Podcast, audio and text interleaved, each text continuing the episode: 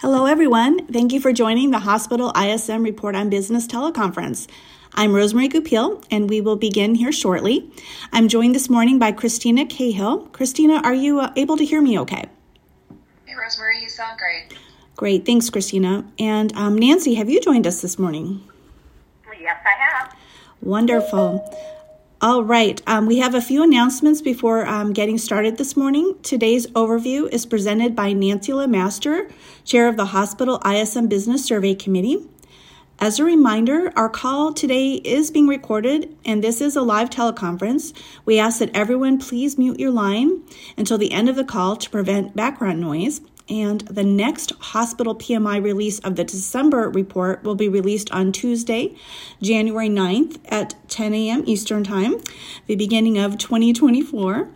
And I would like to thank everyone for joining the Institute for Supply Management today for the release of the hospital ISM report on business. Are there any reporters on the line this morning that know that they're going to have a, a question for Nancy this morning?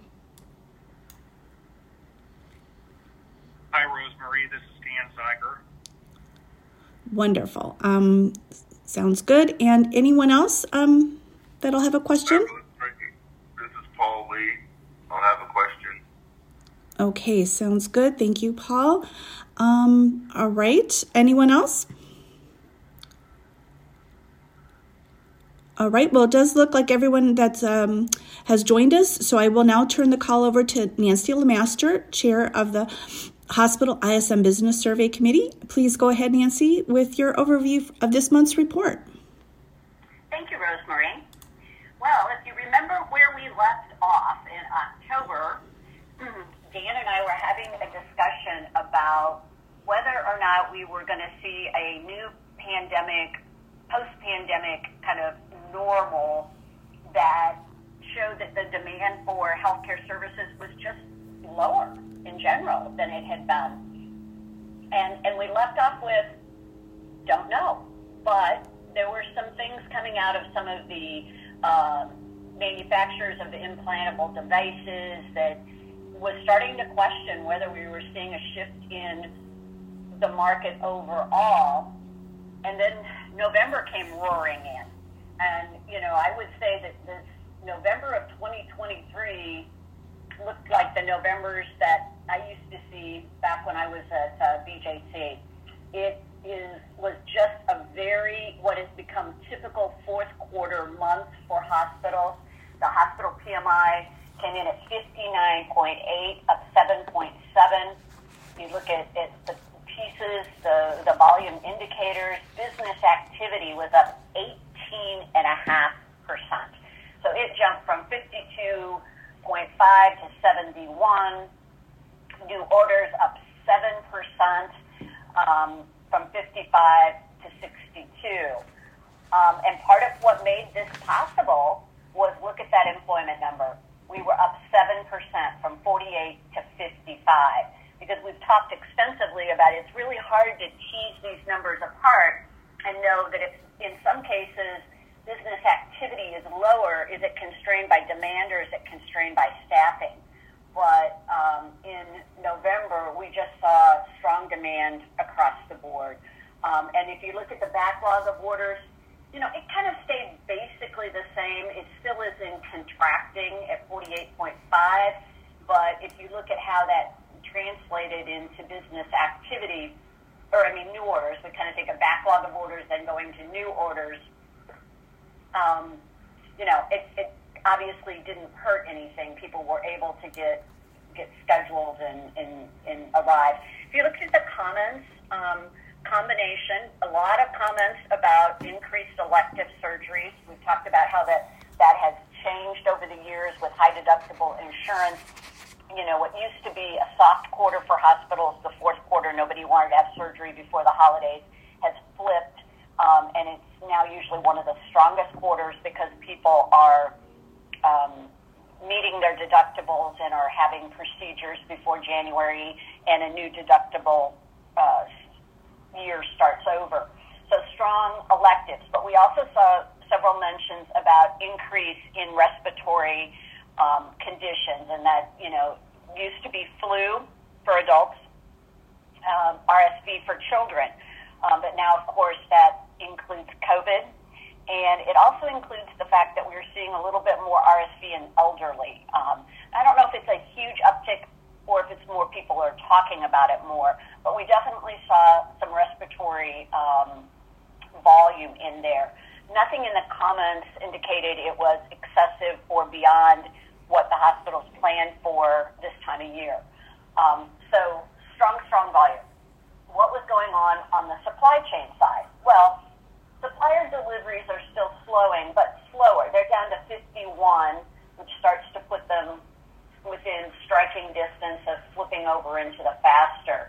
Um, comments would indicate uh, a kind of uh, more stability in the supply chain, but I know anecdotally, again, we've been hit with some shortages related to sterile fluids and tubing and some of the things that are real basic supplies that when, you know, those are, uh, they're dealing with back orders on that or sub product very painful thing and top of mind. So supplier deliveries came in at 51. You look at inventories, that was interesting, but not totally surprising. So inventories um, moved from contracting at 45 up into growing at 54.5.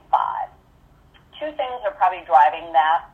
One is that manufacturers tend to take inventories in January, and hospitals have learned, especially with pharmaceutical manu- uh, for, eh, can't talk this morning, pharmaceutical manufacturers, that the likelihood of stockouts in January is, goes up and so they often stock up in November and December. The other thing is in the pharma market, we tend to get price increases every January and every July. So again, they may be trying to hedge a little bit uh, by by increasing that. The other thing is, as we talked about, respiratory illnesses hit in the winter. Hospitals have been making a, a, a considered effort to reduce inventory, burn off some of that old PPE but my guess is that as we kind of get to the end of the year, um, we're seeing a little bit more stocking up. If you look at the inventory sentiment, you know, again, it's too high, uh, even faster. So they're they're building inventory, conscious of the fact that it may be a little high, but they also are very, uh, you know, sensitive to not wanting to get into the shortages that they've experienced before, wanting to be prepared for the winter season. No, um, no break on pricing. Um, we saw prices overall increase by 1% from 59 to 60, pharmaceuticals from 52 to 55, uh, basic supplies held constant. So, you know, obviously could have been worse, but we still are not seeing any kind of decline like we saw in the manufacturing sector. That's just not making its way through into the finished goods sector at all. So still a lot of pressure on pricing, which puts a lot of pressure on margins. We talked about the fact that employment had gone up quite a bit. In the comments there, you know, I, it just seems like, you know, there's such an ongoing push to hire the, um, especially clinical labor, and, you know, some of that played out this month and they were able to increase that. We just seem to really be uh, going back and forth between growing and contracting. I didn't see any mentions this month um, about planned reductions um, where uh, layoffs or freezes. Um, so, in terms of the non-clinical labor, that may have stabilized. Again, it's really hard in in the world of hospitals um, where your demand doesn't go down, and so the um, you know, in other businesses, demand goes down, profitability goes down. You know, they can they can right size their labor force. In in healthcare, there's a a disconnect between volume and demand and profitability. And so, in many cases, hospitals are very busy, making it very hard to right size staff. Um, and so, a lot more focus has to go on trying to control supply costs and trying to drive that elective uh, volumes that bring better revenue with them. So that's kind of the, you know, the supply chain story. If you look at the touchless orders, Uh, they remain the same at 51.5. That's usually a good sign, you know, when those are growing, although, you know, we're just kind of barely above the contracting, only two months of that, but still, you know, that's, that's a good sign that the supply chain is a little more stable when we can get that up. Case mix index at 54, up from 51.5, more in the range that I would expect this time of year. Um, I would expect us to see that hold, maybe go down slightly, but um, that kind of assumes that the strong volume plays into December. Anecdotally, people I'm talking with are indicating we're still seeing really strong volumes, and that's not a surprise. Days payable outstanding, growing a little bit, up 1%. Technology spend took a nice uh, jump up to 57, one and a half.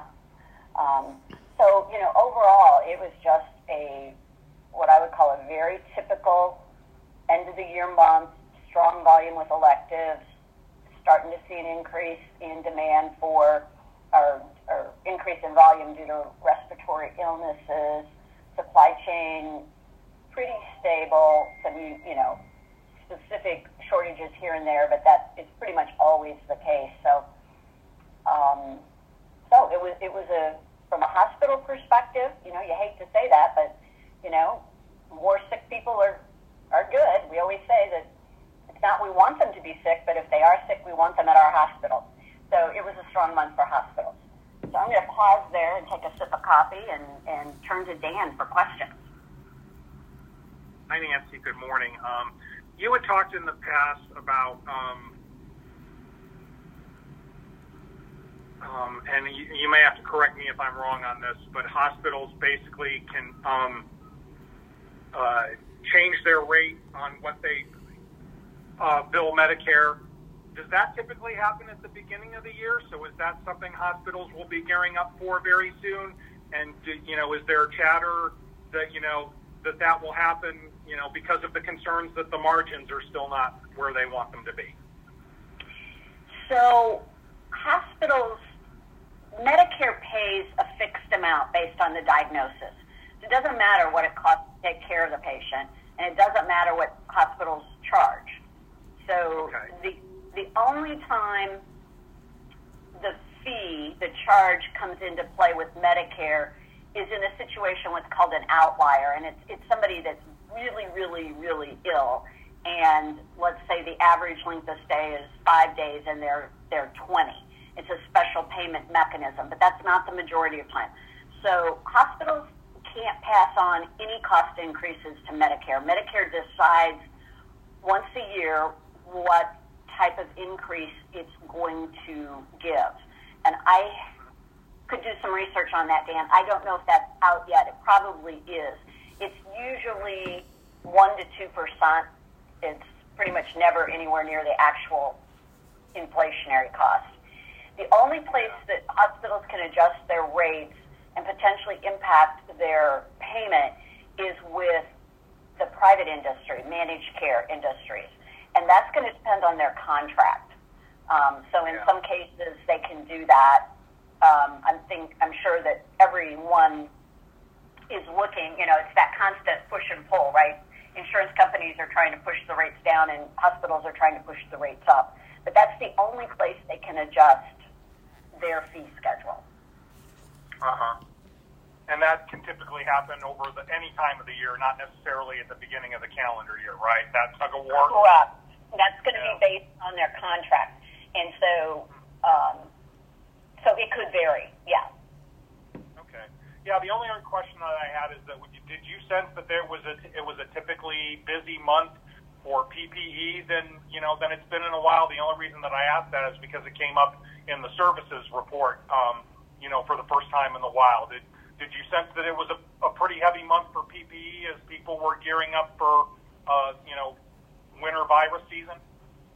Yeah, I think that's probably you know a, a piece of what drove the inventory increase. Pharmaceuticals probably drove it quite a bit, but um, you know, again, people are hospitals are trying to gauge how much will how much COVID will we see this winter? How much flu will we see? Um, and so, yeah, I'm, I'm sure, just having lived in that world, that you're right. What you're hearing and seeing is that they're they're building up some, um, again, to just be cautious, cautious by nature, right? Um, as we see how much of that uh, respiratory illness makes its way all the way to the hospital. Very different from cases being seen in the general population where we're now using antivirals and medications that lessen the severity of it versus what are we seeing actually make its way into the hospital. Great, thank you. Paul, you have a question? Yes, thank you. Good morning, Nancy. Good morning. So, um, based on the comments and what has been said, the discussion about the existence of COVID and RSV and flu in the environment, it sounds like COVID and R- even RSV, which is a relatively newer uh, ailment, has sort of way faded back into the environment. I mean, it's not, it's aware, people are aware that it's there, they're aware of its uh, danger, but they're not uh, overly concerned like they were in the past. Does that seem to be true? Yes, from what I'm seeing, Paul, the indicators are. I mean, I, I know there's concern in the public health realm that vaccination rates are too low. We're not seeing people get vaccinated, especially for COVID, like at the level we would like, even flu. So there is always concern that that could translate into more hospitalizations.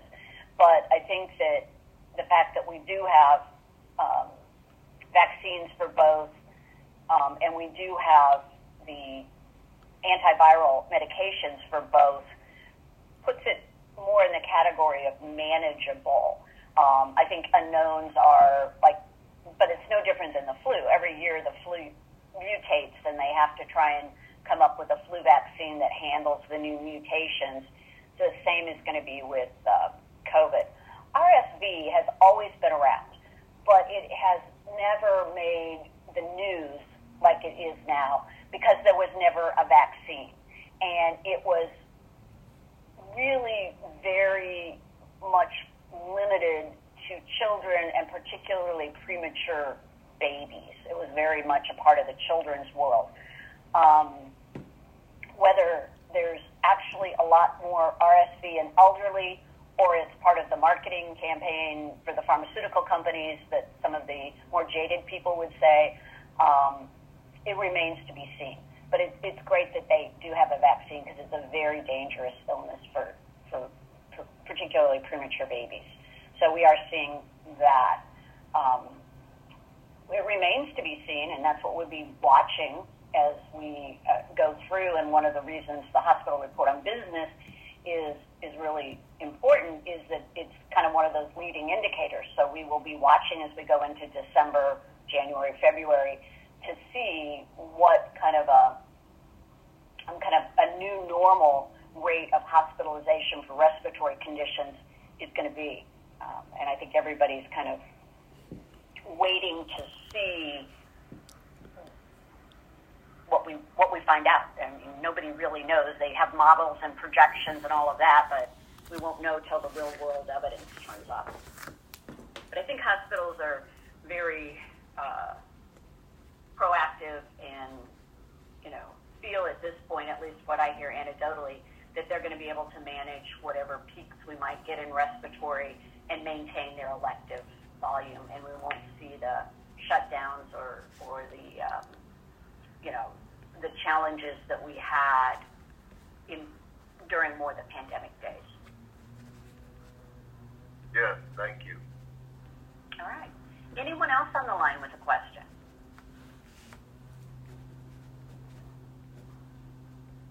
Okay, Rosemary, I'll turn it back to you.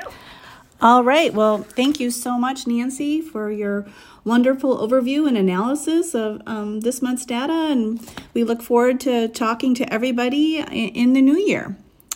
Thanks, everyone.